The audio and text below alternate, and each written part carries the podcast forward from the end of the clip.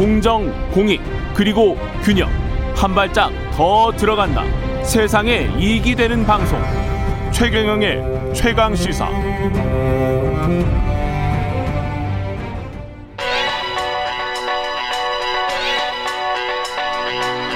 최강 시사. 전민기의 눈. 네, 한국인사이트 연구소의 전빈기 팀장 나와 있습니다. 안녕하십니까? 네, 반갑습니다. 예. 전민기입니다. 제가 잠깐 착각을 했습니다. 부동산에 대한 국민들의 생각을 빅데이터로 알아보자. 네. 오늘의 주제군요. 예. 그렇습니다. 일단은 부동산에 대한 관심이 어느 정도인지 언급량을 좀 살펴봐야겠는데요. 예. 지난 5년 동안의 추이를 좀 봤어요. 그랬더니 2017년에는 1년 동안 한 143만 건 정도. 예. 그리고 2018년에는 13, 아, 139만 건 정도. 그리고 2019년에는 151만 건 정도. 그러니까 평균적으로 한 달에 한 10에서 11만 정도 이렇게 왔다 갔다 했던 거죠. 이때까지는 예. 지난주에 클릭 수 그 높았던 게 뭐였죠? 우리가 소개했었던 게? 오, 징어 게임인가요? 오징어 게임이었죠. 예. 그게 한 달에 50만 그랬었죠. 정도니까. 근데 예. 이제 일상적으로 11만이면 음. 엄청난 거네요. 일상적으로 11만이면 온 국민이 그냥 다 아는 이슈라고 생각하시면 돼요. 10만 넘어가면은 예. 예. 모든 국민이 관심 있는 사안이다. 예. 예. 오징어 게임은 그때만 이제 폭발적으로 늘어나서 한 달에 50만이었지만 그랬었죠. 부동산은 매달 11만 정도는 된다. 예. 그게 이제 2019년까지고요. 예. 2020년 되면은 갑자기 200만 음, 건으로 확 뜁니다. 그래서 2019년 대비 32.68%가 증가를 해버려요. 예. 근데 이제 올해는 이 지금 10월 13일 오후 5시 기준인데 벌써 227만 건. 작년보다 같은 기간보다 또 어, 30% 이상 또 늘어났어요. 38.11%가 증가됐거든요. 그 관련이 없는 대화를 하다가도 무조건 그 부동산이 툭 튀어나오는 갑툭튀로 튀어나오는 경우가 많더라고요. 맞아요. 그러니까. 그만큼 부동산에 관해서 생각을 많이 하고 있는 것 같습니다. 원래도 우리나라가 이제 부동산에 대한 관심이 높았는데 예. 올해는 그 중에서도 가장 예. 많다라고 예. 보시면 될 것 같아요. 대한민국이 건국된 이래로. 이게 상징하는 게 뭘지는 왜 왜 주식 시장에서 네. 그, 그, 어디에서 뭐, 뭐 아주 전혀 관련이 없, 던 사람까지도 주식에 관, 어떤 관심을 갖고 주식 시장에 투자를 해볼까라고 할 때가 꼭지다라는 음. 그런 이야기를 하잖아요. 예, 예, 예. 너무 이렇게 폭발적으로 증가를 하고 많은 사람들이 이야기를 하고 있으면 또 달리 봐야 될 것도 같습니다. 맞습니다. 예. 맞습니다. 예. 연관어가 뭔가요? 연관어들 쭉 보면은 한세 예. 가지 정도 나오는데 일단은 뭐 가장 관심 높으신 건 집값이죠. 집값. 가격. 예. 그 다음에 이제 세금. 최근에는 이제 또 대선도 앞두다 보니까 이제 부동산 정책이 어떻게 될 것이냐에 대한 관심이 상당히 높으세요. 거기에 이제 대출이라든지 최근에 뭐 이제 여러 이슈들 통해서 투기 관련한 이야기 나오니까 뭐 거기에 대한 이야기도 좀 나오고 있고요. 이제 문제는 감성어인데 올해 들어서 감성어 비율이 24대 72.8로 부정 감성어가 너무 높습니다. 부정적이다. 예, 의혹이나 뭐 범죄, 폭등, 분노라는 이런 분노. 예, 망하다.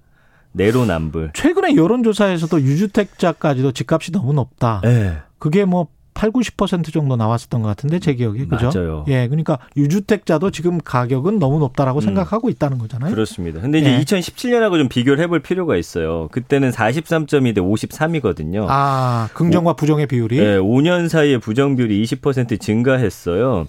그 그때만 하더라도 뭐 물론 뭐 반대하고 필수고 의혹이고 탈세고 이런 말이 있었는데 예. 가능하다라는 저는 이 단어가 좀 눈에 확 띄더라고요. 그때는 가능하다 이, 이 말이 있었어요? 그건 뭐냐면은 2017년에 그렇죠. 그러니까 그때만 하더라도 아, 열심히 네. 일해서 이제 모으고 뭐 하면은 어. 집살 수 있다 이런 좀 희망이 있으셨던 것 같아요. 근데 이제는 좀 그 단어 사라졌고 안정적이라는 말, 여유라는 말 이런 이제 감성어들이 그 당시에는 있었거든요. 이게 사실은 길게 봤을 때는 이런 단어들을 주목을 해서 예. 나중에 다음 사이클 다음 다음 사이클 때 있잖아요. 예. 경기의 다음 사이클, 음. 주택 경기의 다음 사이클 때 음. 가능하다는 단어가 이렇게 쭉 올라오면. 네.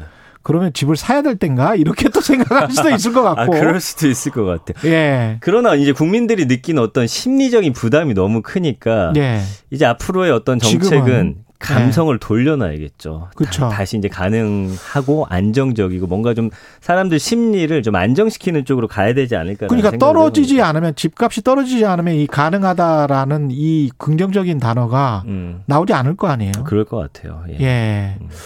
이 어떤 지역이나 주택 유형이나 이것과 관련된 빅데이터도 있습니까? 뭐 예상 가능하실 텐데 예. 서울이고 강남이죠. 서울 강남. 예, 가장 예. 많이 이제 이야기되는 곳이고요. 이제 최근에 뜬 나오는 게 이제 여의도라든지 예. 뭐 3기 신도시 이런 데 나오는데 그 예전에 없던 키워드 중에 이제 부산, 해운대 쪽이 등장을 했어요. 올해 들어서. 아. 예. 그리고 이제 인천이라든지 경기도 쪽에 대한 관심이 좀 상당히 올라갔다라는 거. 뭐 이거는 많은 분들이 그냥 언론 보도에서 보시고 예상한 대로 그렇죠. 집값이 뭐 많이 올랐다 나오면 이제 관심이 함께 쏠리는 그런 현상과 좀 비슷하다고 볼 수 있습니다. 서울이 너무 높으니까 네. 인천이나 경기 쪽으로 한번 방향을 돌려보자, 관심을 돌려보자, 뭐 이런 차원일 수도 있겠습니다. 그렇습니다. 예.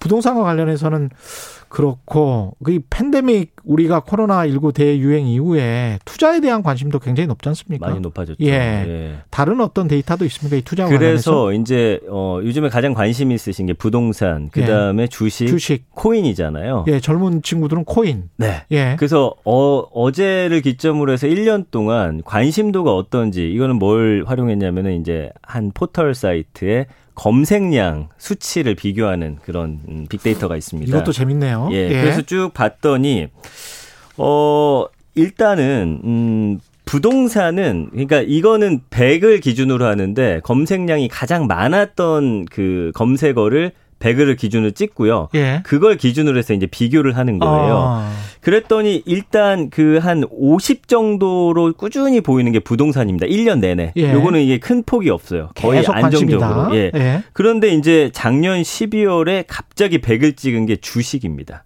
갑자기 100을 찍었다. 네, 부동산은 50이었는데 네. 꾸준히. 네. 네. 그리고 이제 거의 0에 가깝다가 네. 올해 초부터 조금씩 조금씩 움직이더니 5월 들어서 한 90까지 올라간 게 이제 코인이에요. 아, 예. 5월 들어서 올해 예. 이게 뭐 꼭지점하고 지금 비슷한 거 아니에요? 지금 한번 연관시켜서 주식 그래프나 네. 예, 코인 그래프랑 한번 연관시켜서 한번 봐보세요. 왜냐하면 제가 자꾸 이런 말씀을 드리는 게이 네.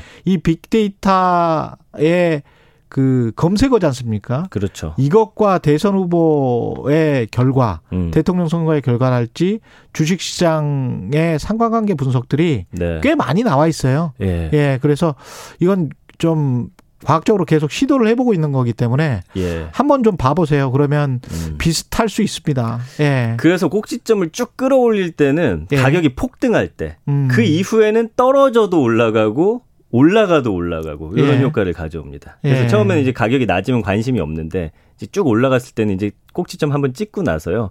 그다음에 이제 안정적으로 가면 오히려 거, 검색량이 떨어지다가 올라가거나 떨어지면 이제 다시 이렇게 그래프가 왔다 갔다 하는 그런 상황입니다. 재밌네요. 이게 네. 연령별로 좀 차이가 있습니까? 이게 좀 흥미로웠는데요. 예. 40대 이하 같은 경우는 아까 부동산 평균이 한 50 정도라고 했잖아요. 예. 25선에서 움직입니다. 부동산은. 아. 이건 아무래도 뭐 여러 분석들 하시겠지만 예. 일단 큰 돈이 없다라는 그렇죠, 거죠. 그렇죠. 그러니까 부동산에 예. 대한 관심이 낮을 수밖에 없는 거고요.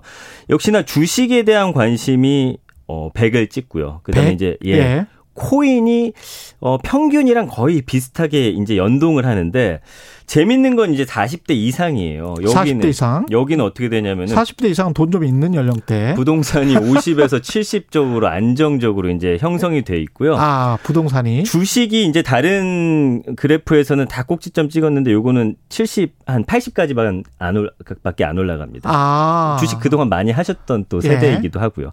근데 오히려 코인이 5월달 들어서 100을 찍어요. 이게 가장 많이 이제 검색하신 40대 이상도 그렇습니다. 그러니까 이거는 뭐냐면은 부동산하고 주식은 어느 정도 경험이 있으세요. 예. 아예 관심이 없다가 하도 코인 코인 하니까 예. 5월달 들어서 야 그 뭔데 하고서 이제 검색을 때 폭발적으로 하시면서 어. 나도 한번 해볼까라는 심리. 그러나 이제 최근 들어서는 모든 걸 다 역전하고 부동산이 어, 전 연령대에서 가장 높은 관심을 보이고 있습니다. 어떻게 보면 자산 배분의 포트폴리오 각 연령대와 비슷한 것 같기도 하고요. 네. 예, 재밌네요. 그렇습니다. 예, 이게 주식 성적하고는 좀 연관이 됩니까? 이게 이제 재밌는 데이터인데요. 예. 이제 작년에 자본시장 연구원이 데이터를 낸 거고 지난해 3월부터 10월까지 국내 주식 시장에서 신규 투자자의 어 62%가 손실을 봤다. 새로 뛰어든 사람의. 그 예. 38%만이 이제 수익을 거뒀는데 예. 그조차도 누적 수익률이 5.9%. 기존 개인 투자자들이 그 전부터 하신 분들이 18.8% 작년에 수익 냈거든요. 검색을 많이 한다고 수익이 좋아지는 건 아니다. 그렇죠. 그리고 예. 한참 수익도 떨어지고 여기서 뭐 거래세 수수료 빼면은 거의 제로예요. 그렇죠. 예. 그러니까 거의 수익을 신규 투자자는 못 냈다라는 것이 예. 좀 흥미로운 데이터거든요. 알겠습니다. 역발상도 좀 생각을 해봐야 될 것 같고 오늘 아주 재밌는 빅데이터였습니다. 전민기의 눈이었습니다. 감사합니다. 고맙습니다. KBS 일라디오 최경령의 최강시사 2부는 여기까지입니다.